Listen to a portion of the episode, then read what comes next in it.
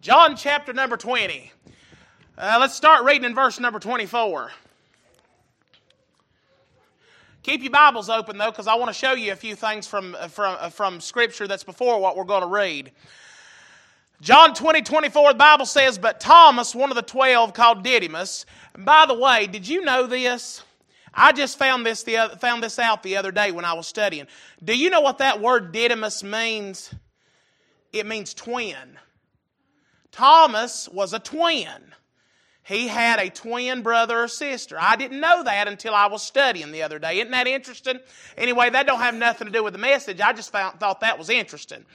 Uh, Thomas, one of the twelve called Didymus, watch this now, this is important, was not with them when Jesus came. The other disciples therefore said unto him, We've seen the Lord. But he said unto them, Except I shall see in his hands the print of the nails, and put my finger into the print of the nails, and thrust my hand into his side, I will not believe. And after eight days again, his disciples were within, and Thomas with them. Thomas was with them this time, wasn't he? Then came Jesus, the door being shut, and stood in the midst, and said, Peace be unto you. Then he saith to Thomas, Reach hither thy finger, and behold my hands. And reach hither thy hand, and thrust it into my side. And be not faithless, but believing. And Thomas answered and said unto him, My Lord and my God. Jesus saith unto him, Thomas, because thou hast seen me, thou hast believed. Blessed are they that have not seen, and yet have believed. And many other signs truly did Jesus in the presence of his disciples, which are not written in this book. But these are written that, that ye might believe that Jesus is the Christ, the Son of God, and that believing ye might have life through his name. Richard Good, would you ask the blessing? Amen. You Bible readers, you know exactly what's going on here. Je- Jesus ha- has already suffered on the cross He's died and he's risen again three days later. Uh, but here in the scripture, we find the story where Thomas gets his nickname, Doubting Thomas. Uh, you understand that the, to this day, Thomas is still known as a doubter. Uh, Thomas is still known for not believing the testimony of the other disciples. Thomas, from the day that this story happened to the present day that we're living in now, is still being equated with unbelief, with a lack of faith. I mean, hasn't everybody in the room tonight here used the expression that so and so is a doubting Thomas? Such and such is a doubting Thomas? I mean, Thomas is so known for being a doubter, it's become part of our vocabulary. I mean, everybody said, well, you're just being a doubting Thomas. She's a doubting Thomas. He's a doubting Thomas. Thomas is known for his doubt. Uh, but if you back up a few verses, you'll find uh, that we read that the tomb was found empty. Uh, you'll find that Mary Magdalene went down to the garden early that morning and she saw that the tomb was empty, that Jesus was gone, he had arisen. And if you read on, you'll find that somebody who Mary thought was the gardener asked her, he said, Woman, why are you crying? And she said, I'm crying because my Lord's gone and I don't know where he is. If you know where he is, tell me. I want to go get him. And for the very first time, Jesus revealed himself to somebody after the resurrection. But you got to understand this Thomas wasn't there. Uh, you'll find later on in verse number 19 uh, that it was the first day of the week. It was Sunday. It was church day. Is everybody okay? and the disciples had gathered together. And you know the story, Jesus appeared and he showed himself to the disciples. But again, you've got to understand this. This is very important. When Jesus appeared to the disciples, Thomas wasn't there. Thomas wasn't present at the tomb when Mary saw the, li- the living uh, Savior resurrected from the dead. Thomas wasn't in the assembly when Jesus appeared the first time. I mean, the Bible is very clear on the fact that after uh, Jesus had appeared to the, to, to the disciples, after Jesus had shown up at the tomb, after Jesus appeared in the church service that the disciples were present for in verse number 19, your Bible very specifically says in verse 20, 24 very directly and very particularly and, and very plainly that Thomas was not there. Boy, Thomas picked a bad Sunday to lay out of church, didn't he? Thomas picked a real bad time uh, to lay out of the service that day, didn't he? Thomas missed Jesus. Why, preacher? because he was not present in the assembly in verse number 19. Now, if Thomas would have been there, if Thomas would have been in his place, if Thomas would have been where he belonged, Thomas would have seen the Lord just like the others did. But Thomas was not present. Thomas wasn't there. Thomas missed it because he was not in his place. Thomas missed out on a wonderful experience because he was not there. So here's my thought. This is what I want to preach on tonight. I want to preach on this subject what you miss when you miss church. What you miss when you miss church. Now, before I go any further, I just want to say uh, sometimes I think as preachers, we miss the mark, Richard. Uh, when it comes to exposition and explanation. And what I mean by that is, I think sometimes we get hung up on teaching our folks what they should do and what they shouldn't do, and God knows we need that. Somebody say amen. Uh, but I think sometimes we neglect to teach our people not only what they should do and what they shouldn't do, but I think we neglect sometimes, Becky, to teach them why they should do those things and why they shouldn't do those things. And I want to preach on faithful tonight, faithfulness tonight.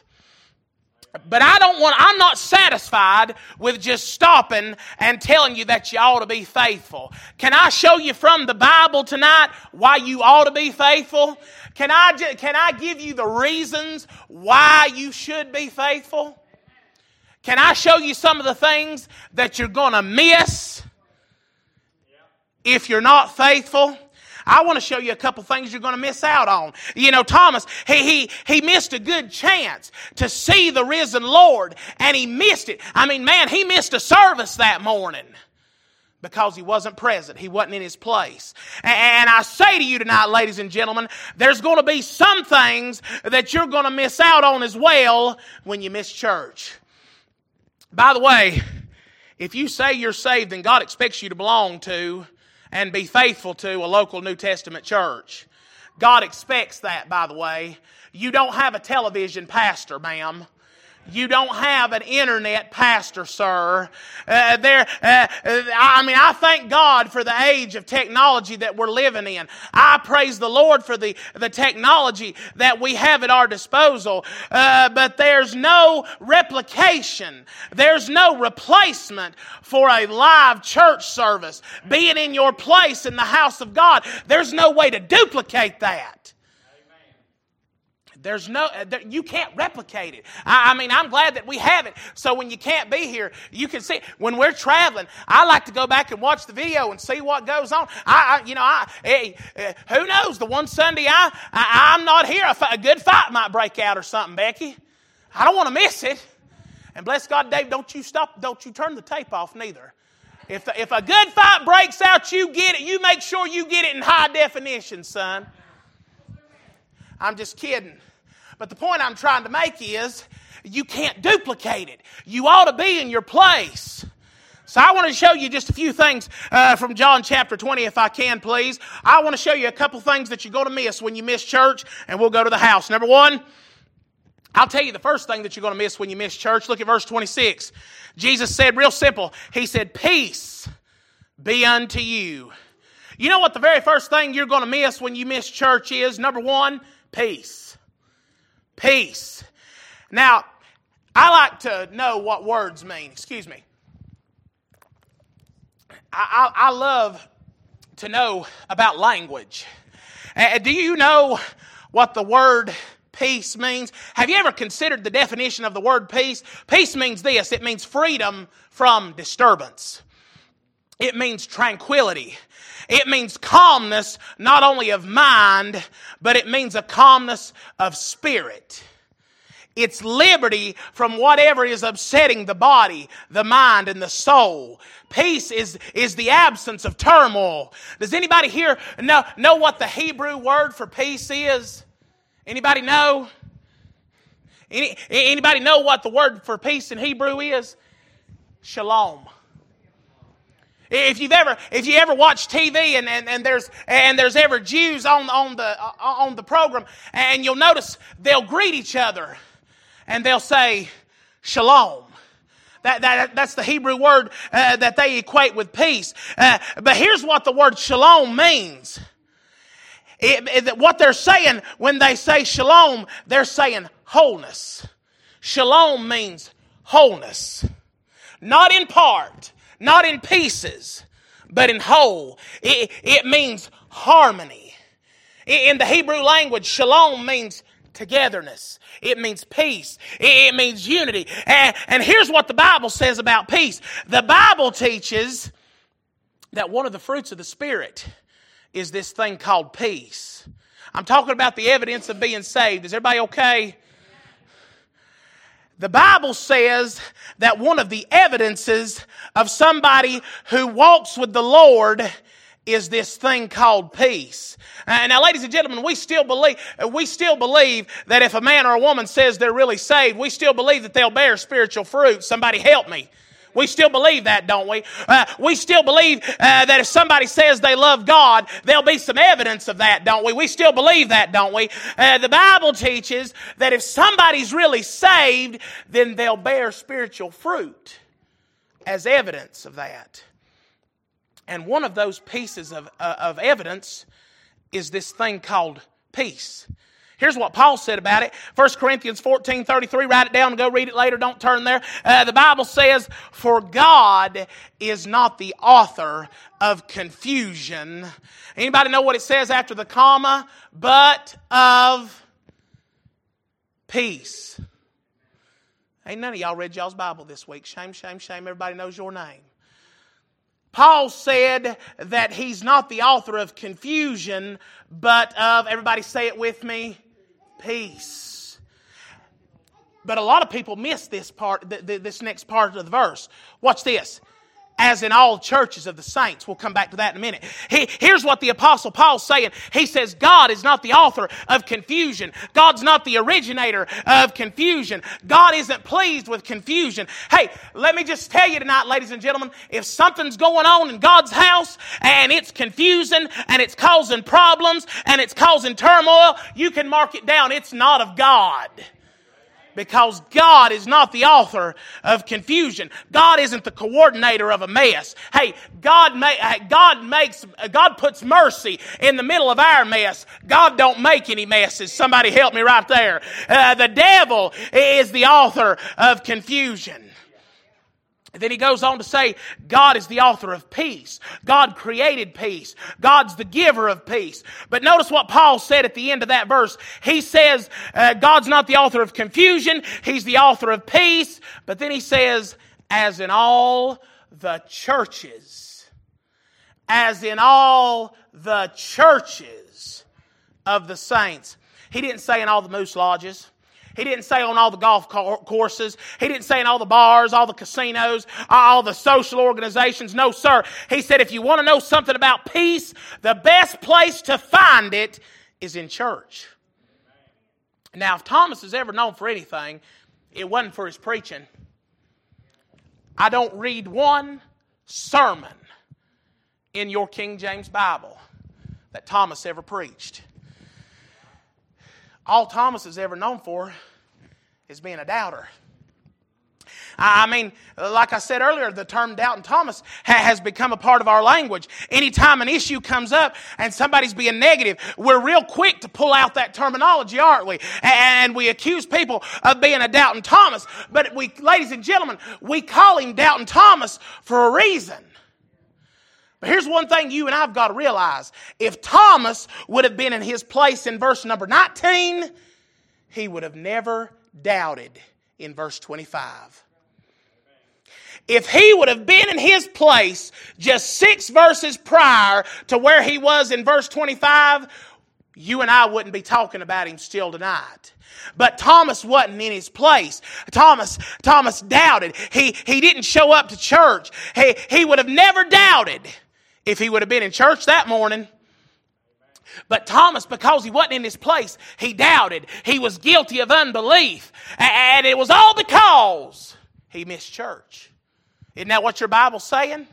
If he would have been there in verse number 19 telling you, verse 25 would have never happened.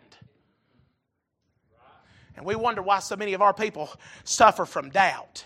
We wonder why so many of our people don't make it, why so many of our people fall by the wayside. We wonder why unbelief is running so rampant in our movement today. It's because there's a serious doubt problem, and it's because there's a serious lack of faithfulness among God's people. That's what the problem is. And I'll tell you this being faithful to church is not going to hurt you, honey. It's going to help you. Uh, being faithful is going to grow your faith. Hey, you need to be under Bible preaching. You need to be taught the Word of God. You need to be rooted in your faith so that when every other wind of doctrine comes about, you're not tossed to and fro. You need to know what you believe. Is everybody listening? You need to know what you believe, but furthermore, more important than that, you need to know why you believe what you believe. So many times, church people will say, Well, my papa was a preacher and he preached it like this. Or mama always said this. Or grandma always said this. Listen, I could care less about what your papa preached. I don't care what your mama said. You can go back and tell your mama. I don't care what she has to say. Ladies and gentlemen, Scripture is the final authority on everything. And you ought to be, shame on you if you're ignorant of what God has to say uh, about an issue in His Word. We got to be rooted. We, we got to be grounded. And you know what the best place is to get rooted and to get grounded and to learn the Bible and to learn the fundamentals of the faith? You want, faith? You want to know what the best place for that is? It's in the building you're sitting in right now, tonight. I tell you, faithfulness will, will cause your faith to grow. It'll cause you to mature spiritually. And I'm just going to tell you, ladies and gentlemen, doubt will ruin your life. Doubt will destroy you as a Christian. Unbelief will take you places that you never imagined and it'll eat away at your faith. And, I mean, if you give unbelief an inch in your life, it's going to take a mile and pretty soon you won't believe God for anything.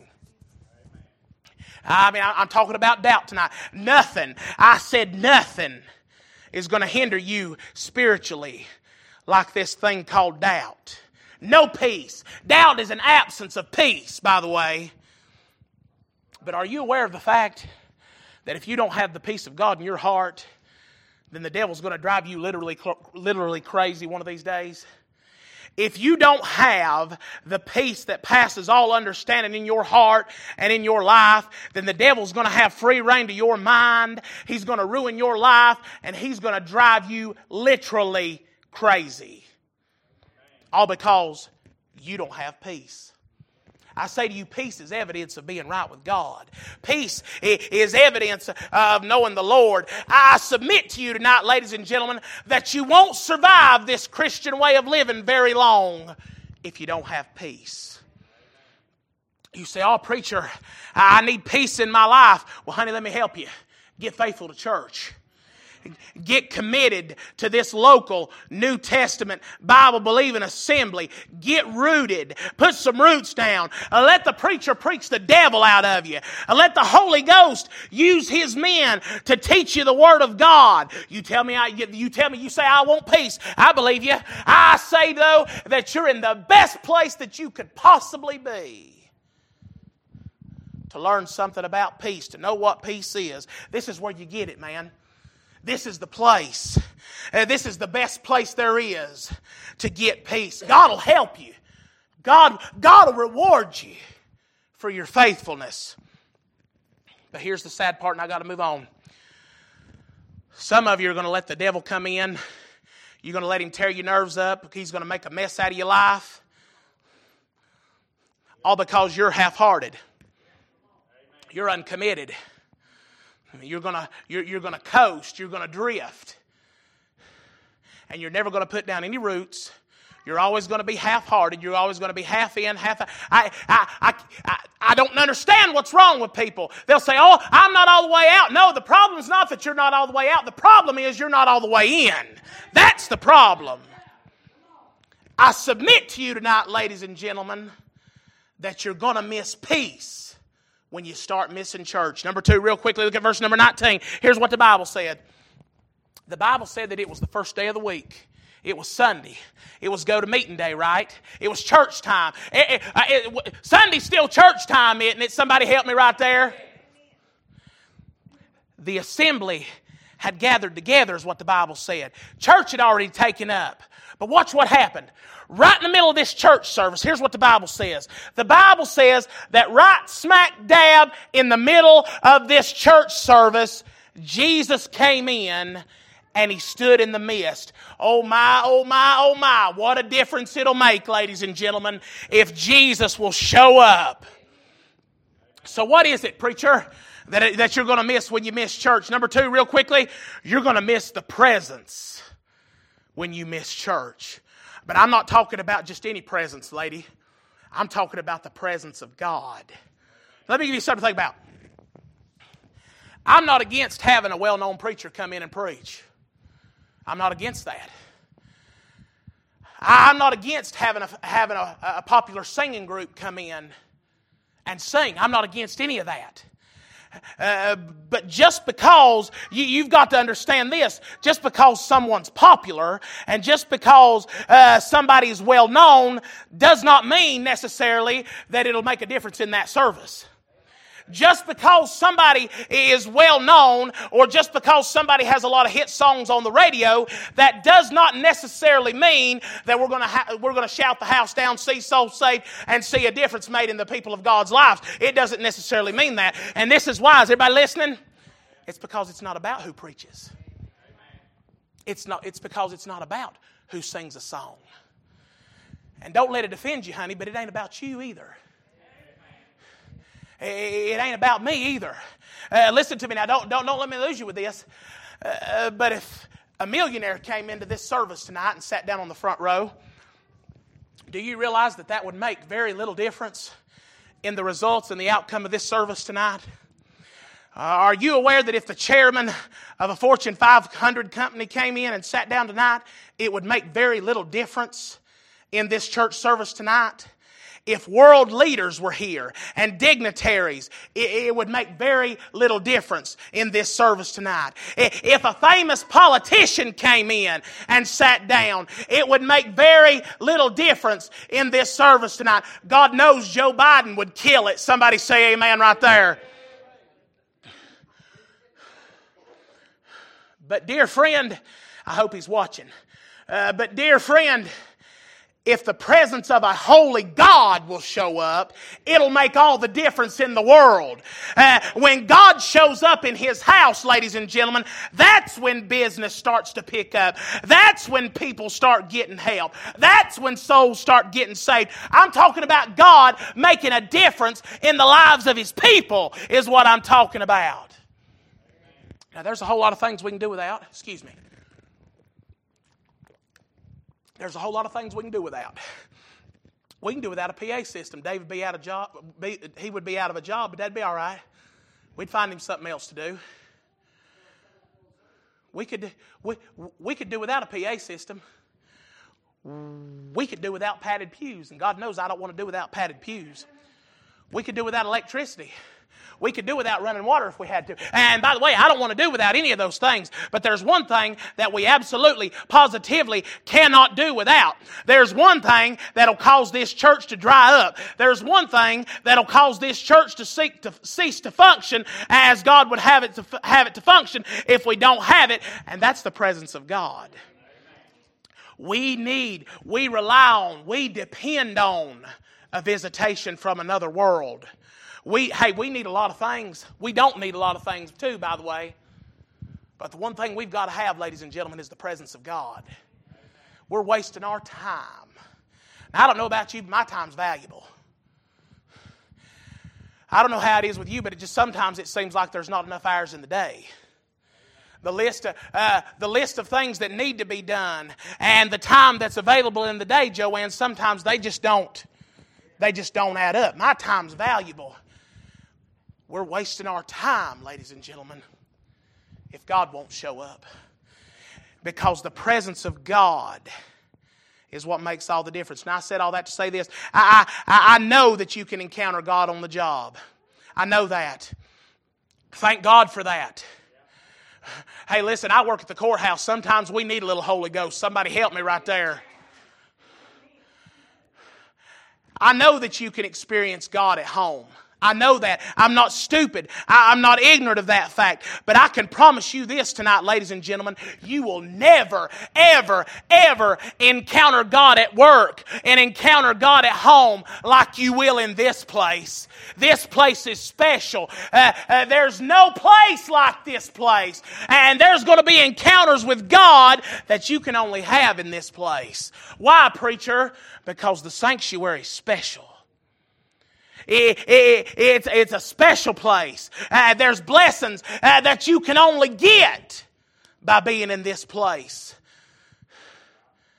We need the presence of God, ladies and gentlemen. We, we're totally dependent on the presence of God. But here's the sad part, and I got to move on.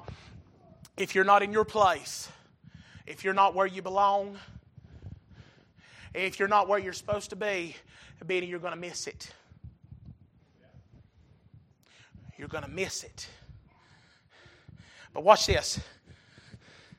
Not only will you miss the presence of God, and I've got to hurry on, you're not only going to miss God's presence, but you're going to miss the presence of the other saints when you miss church. I mean, look at look at verse number 19 again. They're they're gathered together. Think about think about what had just happened. The disciples had given up everything to follow Jesus. They left homes, they left careers, they left families, and they gave it all up. Now think about this. Consider, consider what these boys were going through when this story picks up. They had given up everything to follow Jesus. They had forsaken family, they'd forsaken careers, and, and, and just gave it all up to go and follow Jesus and every bit of hope for their future, everything that they had was invested in Jesus. And Jesus was crucified on Friday. Now, think about this Jesus was dead, and they had invested everything, Joanne, in Jesus. And he's dead the world, their world as they knew it, had crumbled. I, I mean, they, uh, they had lost everything, or so they thought. But they had enough sense in verse number 19 to come together. Why did they come together? It was because they knew they needed each other. It was because they knew that they could depend on each other. They knew that they needed the fellowship, they needed the encouragement, and they came together. They had enough sense to know that they needed to be together when church time came around. Now, look, ladies and gentlemen, uh, no man lives to himself. No man dies to himself. The Bible's real clear on that. And I know it sounds kind of silly uh, to put it this way, but there's a lot of truth to what I'm getting ready to say. We need each other. We need each other. We need to be around each other. We need to be in the presence of God, certainly, absolutely, but we also need to be in the presence of the saints too. I, mean, there's just something that's encouraging about being in the presence of somebody who believes like you do.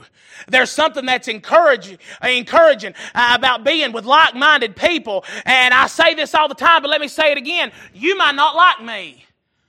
And bless God, I ain't sending you no flowers either. You might not like me. Hey, some of you, bless God, need your rear ends kicked to your nosebleeds. Somebody help me right there. And if you didn't say amen, you're the one that needs it. You might not like me. But you know what? That's all right. You need me. I may not like you.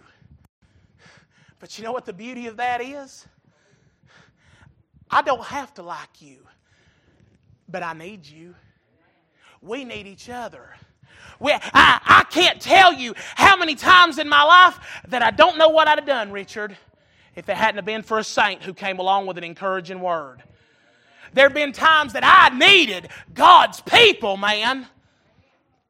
We need each other, but you're going to miss it when you're not in your place. You're going to miss it. You're going to miss the presence of God, and you're going to miss the presence of all these precious people here. I, I, I, thank God for my physical family. But can I just say tonight, as much as I love my biological family, I want to say thank God publicly for my church family. Some of the very dearest friends that I have in the world are sitting in this building tonight. I thank God for the relationships that are built and that are cultivated through the local church. Amen. Hey, there's nothing like it. Thank God for biological family, but thank God for church family. Hey, listen, there's been times that we've needed y'all and you've never let us down. And there's no, there's no, there's no way to replace that, Becky. There's no way to replace church family. But if you're not in your place, you're going to miss it. You're going to miss the wonderful opportunities that we have to grow and to cultivate these relationships that we have with people. I mean, there's not a person in this room that I couldn't say uh, uh, something good about. And that's the way that it should be. We need each other. We need each other. It'd be a stretch for Benny, but I'd find something nice to say. But the point I'm trying to make is we, we need each other. We got to be in each other's presence. Well, anyhow, moving on. Number three, watch this.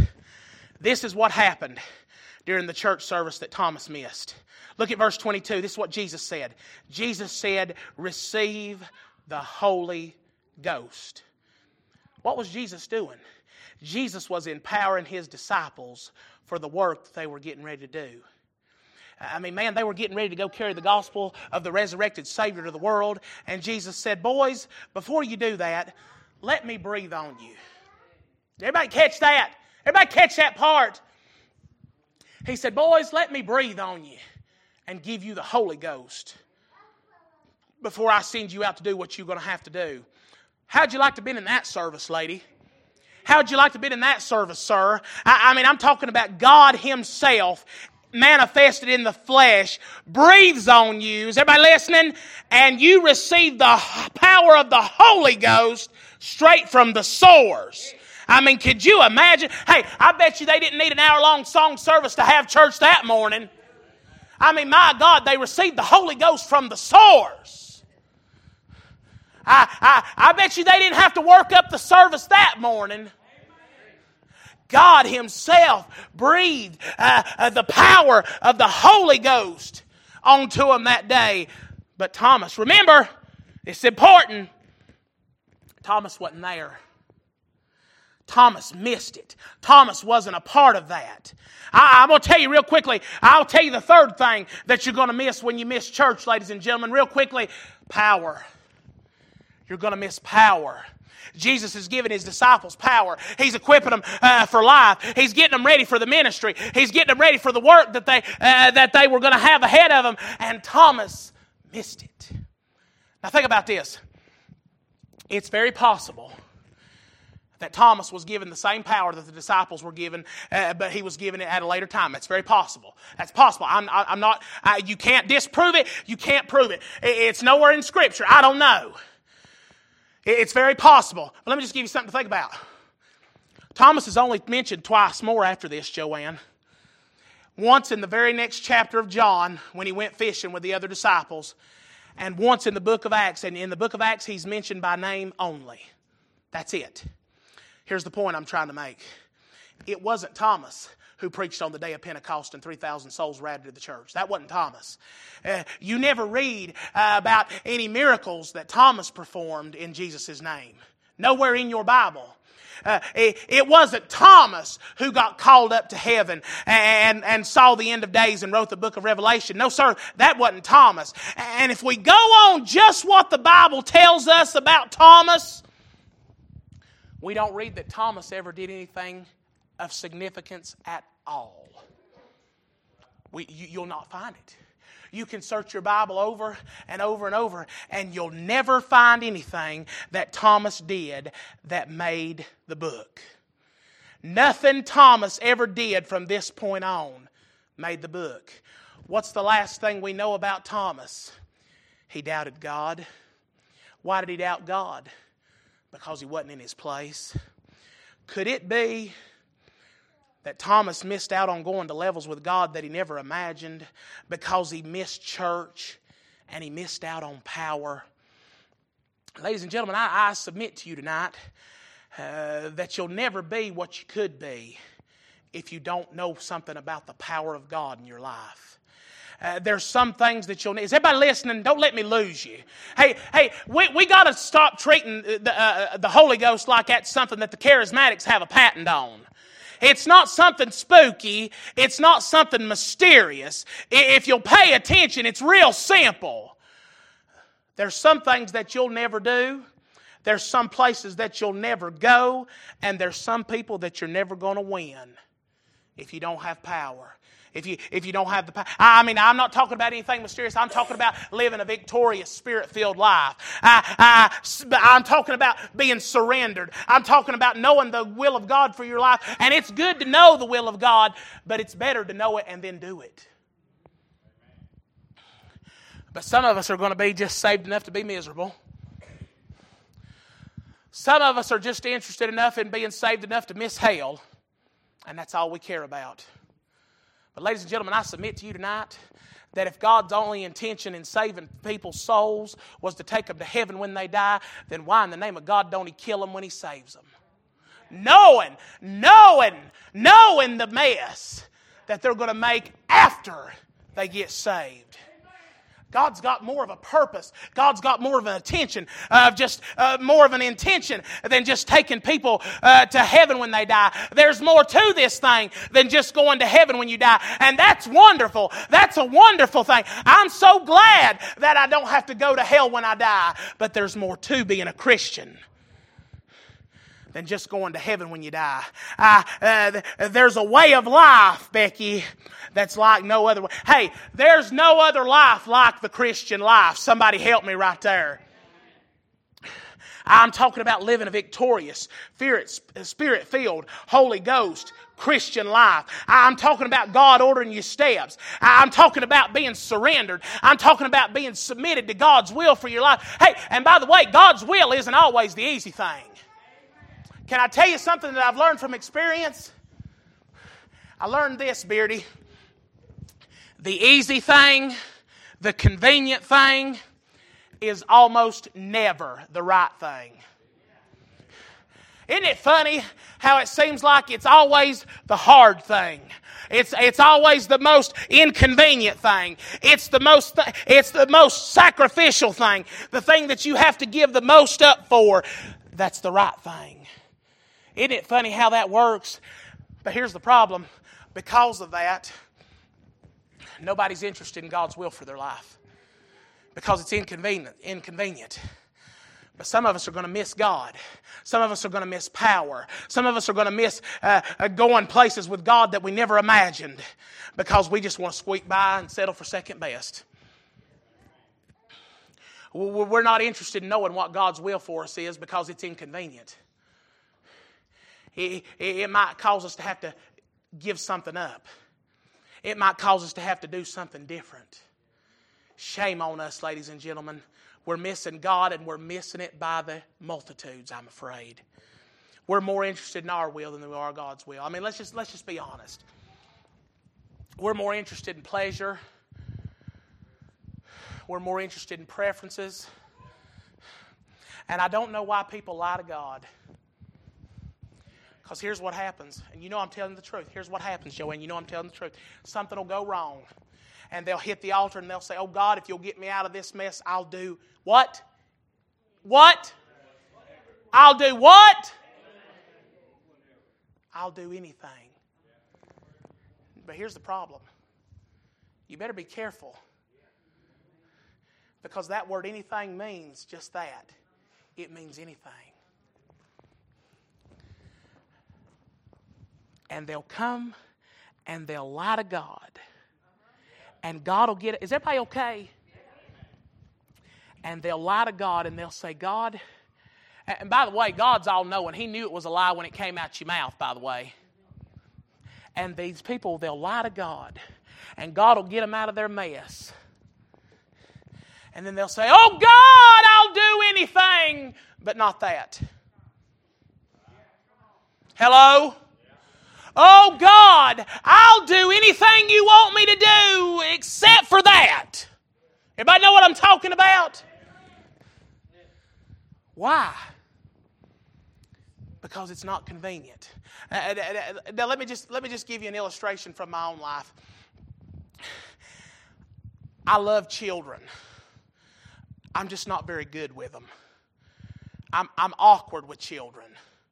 I, I just I can't help it. I'm just awkward. I mean, uh, Ryder's age is about perfect for me because I can scream at him and he'll scream back at me. I mean, that's just it works out well. But I mean, you you get you get them on up to Cameron and Sadie's age. I don't know what to do with them. I just I just don't know. I don't I don't know I don't know how to play. Uh, you know, uh, I don't I just don't know how to interact. I'm awkward with children. Thank you. Bless God, that's the best amen I've had all night. You grown folks ought to be ashamed of yourself. And, and, and knowing that about myself, I'm awkward with kids. And it's how God works. Everybody listening? Four or five years ago, God laid it on my heart to direct the Christmas play. Now, listen. I've always said that if you can make it through vacation Bible school and make it through a Christmas play, you can make it through anything. But the point I'm trying to make is God didn't ask me to do the easy thing. Easy thing for me was leading the choir, you know, playing the piano, something like that. But God put it on my heart one year to direct the Christmas play.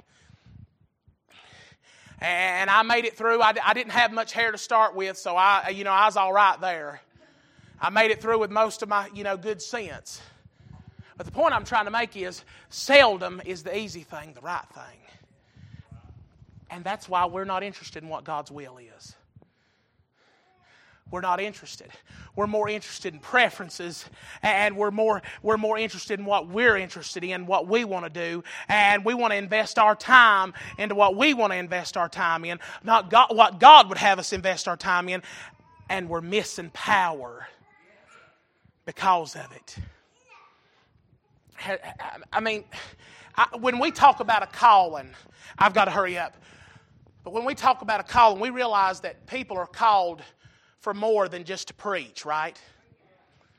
You understand that God calls people to sing. I, mean, that's a calling. I, I, I, believe this. I believe God calls some people to hospitality. I, I mean, God just calls some people to be good to other people. I believe that.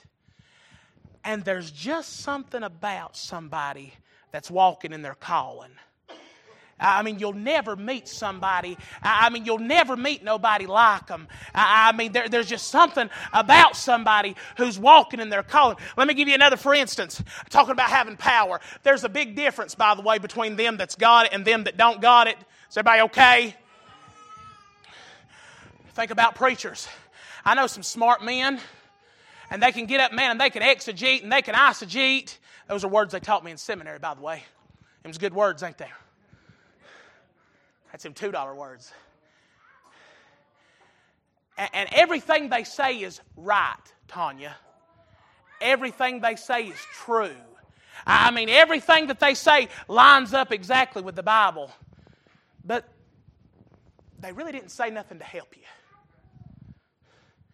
But man, you could take somebody who can barely, I mean, can barely read, and they'd murder the King's English Joanne, and you have to look at somebody like that, and they've got God's power on them, and you have to say, mm, there's something different about that guy. Boy, he helped me. I mean, man, he, he could barely read his Bible, and, and he butchered the King's English, and he said, and he said words that I'd never heard before, like ain't and y'all and yuns, but he helped me. You know what the difference is? It's power. And there's a big difference. Power is what makes the difference. And there's a big difference between those that have it and those that don't. But here's the sad part, and I got to close. Wouldn't it be sad? Wouldn't you hate to think that you missed out on being a spirit filled Christian because you wasn't in your place? Wouldn't you hate to think that you missed your opportunity And I believe this. I believe the Bible teaches this. If you, if you, if you read the book, uh, if you go back and read Kings, the, the, the prophet that God called before he called Elijah, he, he had an opportunity to do something great. He was supposed to go down, he was supposed to preach at Bethel, and he was supposed to go home. God told him, He said, Don't eat, don't drink, go preach, go home. He had a wonderful window of opportunity. But there was an old line prophet who told him that God told him to bring him home and feed him supper. And instead of doing what God said, he went and done what the old lion prophet said. And on his way home, a lion met him in the road and killed him and ate him. And he had a window of opportunity and he missed it. I believe this. I believe every Christian has a window of opportunity to get into God's will and get power and, and get anointing and get unction. And some of us miss it. I just believe that. God gives us opportunity after opportunity. He wants to use us, He wants to give us power, and we just won't get in our place. And we miss it. And we wonder why the average church member wouldn't know the Holy Ghost if he met him in the hallway. It's sad. It's sad. We're missing it, ladies and gentlemen. And it's all because we won't get dedicated. We won't get committed. That's the word the preacher used this morning, isn't it? It's because we won't get committed. It's because we're half hearted. It's because, and it boils down to this right here, real simple. It's because we don't care. The stakes have never been higher, ladies and gentlemen. We ought to be committed. We ought to be dedicated. Let's stand with our heads bowed. Here's the invitation. I'm done. You want an invitation? Here it is. I just want to ask you a question. What if the next time that you decided to lay out a church was the time that God decided He was going to put His power on you? What if the next time that you decided that you were going to be half hearted and uncommitted was the very time that God wanted to do something special for you in His house? Remember, we've already said that there's going to be things that you experience here that you're never going to experience someplace else. So I just wonder what are you going to miss when you miss church? Let me ask you this question Are you proud of the kind of church member you are? I mean, there's nobody here but us tonight. Let's just be honest. If every member of this church was just like you, what kind of church would we have? Are you proud of the kind of church member you are? How's your track record? How's your life? Are you, is the Lord pleased with you?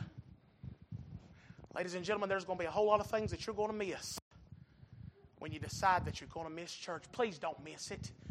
Don't miss it. Listen, God is too good, and life is too short, and Jesus is coming is too close for us to be half hearted, for us to be undedicated, for us to not be committed. So here's my question. I'm finished. I just this is the thought I want to leave you with tonight. What are you going to miss when you miss church, Father? Thank you for your word. Thank you for this time together in the house of God, Lord. Help us to get dedicated again, Lord. I don't I don't know what's happened to us, but God help us to get dedicated again. Help us to put down roots. Help us to get serious. Church is not a laughing matter, Lord. Lord, it's something we ought to be dedicated. We ought to be in with our whole heart. We ought to be in with both feet. God, just help us to be dedicated. In Jesus' name, amen.